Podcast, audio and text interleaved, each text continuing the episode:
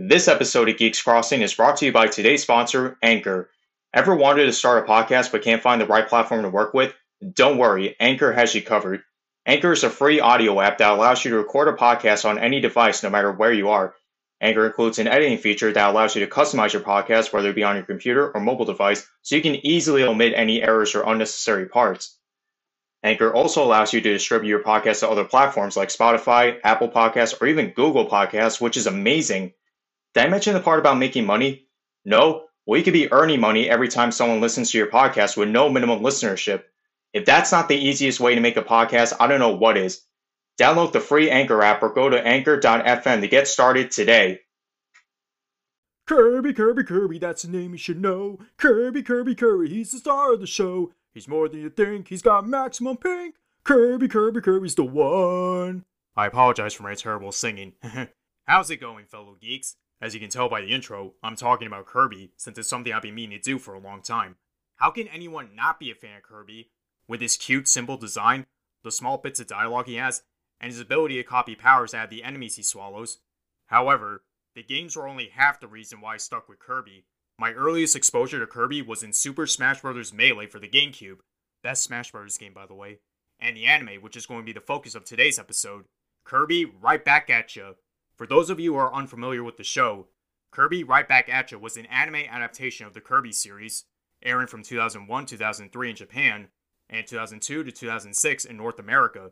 I used to watch this show a lot as a kid, but growing up, I started to develop somewhat neutral feelings. That's because the company responsible for dubbing the show was 4Kids Entertainment, the same company that dubbed shows like the first eight seasons of Pokemon, Sonic X, and the infamous One Piece adaptation. Bro, I don't even watch One Piece, nor do I give a shit, yet the way they made the show cater to kids is god awful. Hence the problem with the Kirby show.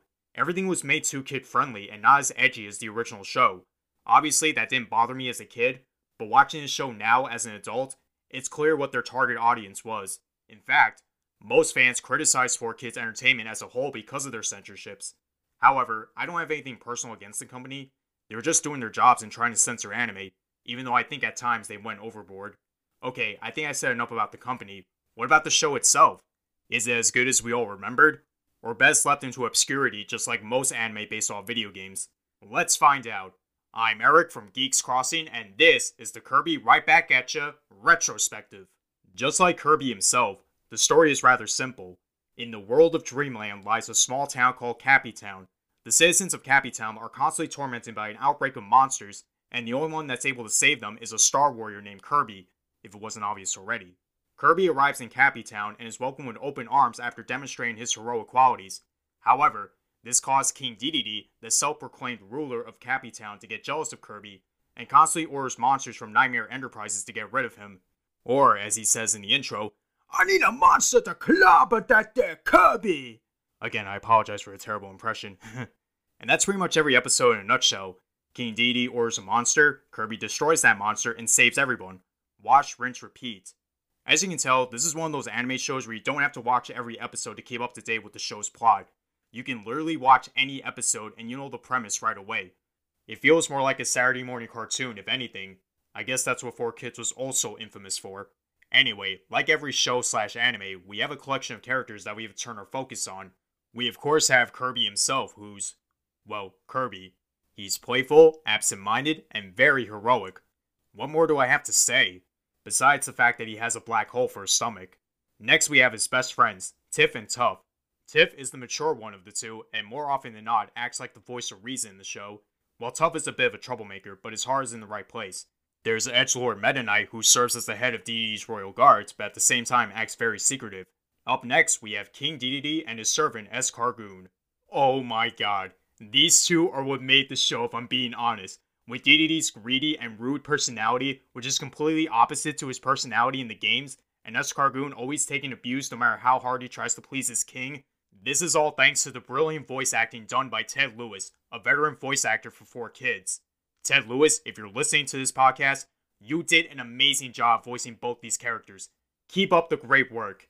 Anyway, enemies from the Kirby series appear in the show too, but as allies, like Lololo and La La La, who's called Falala for some reason, are friends with Tiff and Tuff. Chef Kawasaki, who runs a restaurant in town, Blade Knight, and Sword Knight, who also serve as Dedede's royal guards, and Knuckle Joe, a mercenary turned ally. But there's also a collection of new characters added as well, such as Mayor Len Blustergas, I shit you not, that's his name, Cappytown's mayor if his name didn't give it away, Chief Bookham, the town's only source of law enforcement, nice play on words by the way, Mabel, the town's fortune teller, and Takori, a smart aleck bird. I always hated that little bastard. We also have the sales guy from Nightmare Enterprises, who always makes Dede pay outrageous prices for the monsters he orders. Speaking of Nightmare, this show feels like a tie-in to the most current Kirby game that was released at the time, which was Kirby Nightmare in Dreamland for the Game Boy Advance. Best Kirby game, by the way. In fact, the main antagonist of the game, Nightmare, is the main antagonist of the show as well. As Bernie from The Incredibles once said, Coincidence? I think not! Going back to the characters, from what I can tell, the townspeople are what make this show unbearable to watch at times. Because of how fucking gullible and idiotic they can be at times, every goddamn episode has them get fooled by whatever trick Dedede has in store, and they need to be reminded not once, not twice, but a thousand fucking times that Kirby is the hero in this show. But when you push those negatives aside, these episodes are actually kind of fun to watch, and creative in their own way. My favorite episode, hands down, is called Cartoon Buffoon. The townspeople decide to create a cartoon about Kirby, but Dedede, being the selfish prick that he is, tries to make the show about him. This episode explodes with irony because the characters from the Kirby show are making a show about Kirby, and the final outcome of their project, bro, it's so choppy and meme worthy that I can't even explain it in words. And I like Tiff's line at the end when she says, It's so bad, it's good. That can sum up the actual show in a nutshell, or 4Kids as a whole when you really think about it. There were other great episodes to mention as well, like the episode where Cappytown is suffering from a head cold epidemic. Dudes, it's times like this that I wish that what we're suffering from right now is just a head cold. Going back to the episode, everyone in town is sick except for Kirby and Dedede.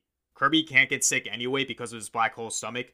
As for Dedede, well, there's an old Japanese myth that claims only intelligent individuals can catch a cold, so Dedede tries to make himself sick to prove that he's smart by doing any means necessary in trying to get sick. And I do mean anything, even ordering a monster that makes him sick. And I'm sure we all know how that goes.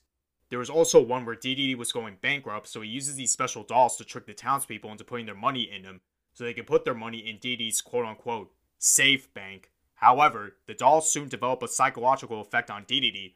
Whatever happens to the doll, Dedede suffers the same fate.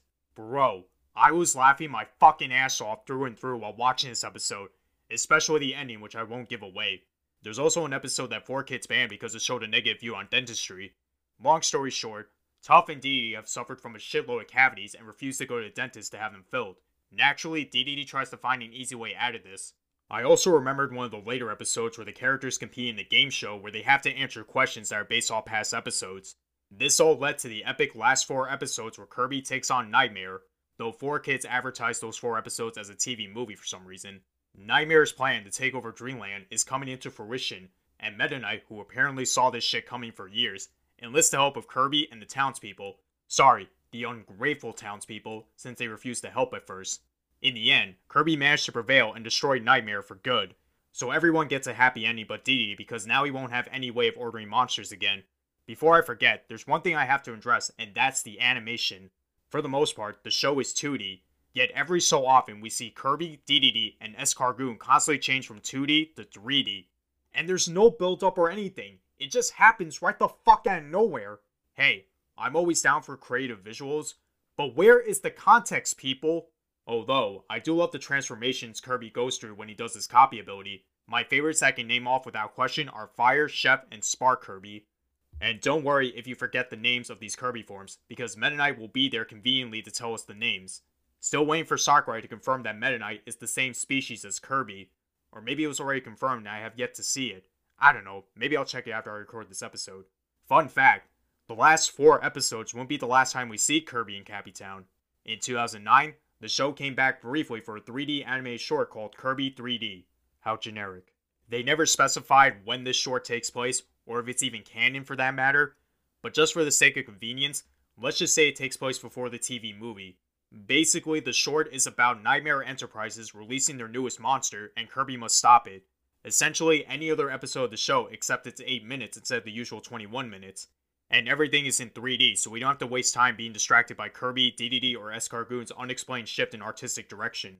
The short was eventually released in North America in 2012, and they got all the respective 4Kids voice actors back, except for Maddie Blaustein, who sadly passed away sometime in 2008. Rest in peace, Maddie. Anyway, I found the short to be decent. Yeah, it's very generic, but I think that was the point. It was probably made to get the cast back together one last time, though I think it would have worked out better if it was longer, or at least make it another TV movie if they really wanted to. Instead of having Nightmare, they could have included the main antagonist from one of the current Kirby games. Just saying. Oh well, no use trying to make sense on what already happened. And that's pretty much all I have to say about Kirby right back at you. Is it as good or bad as everyone claims it to be? Well, that's honestly debatable. Yeah, it does get very repetitive, and the dub clearly caters more to kids, but this show still has a certain charm to it. It's funny, creative, and does a great job giving characters within the Kirby series more personality than they had in the actual games. But would I recommend it is the real question.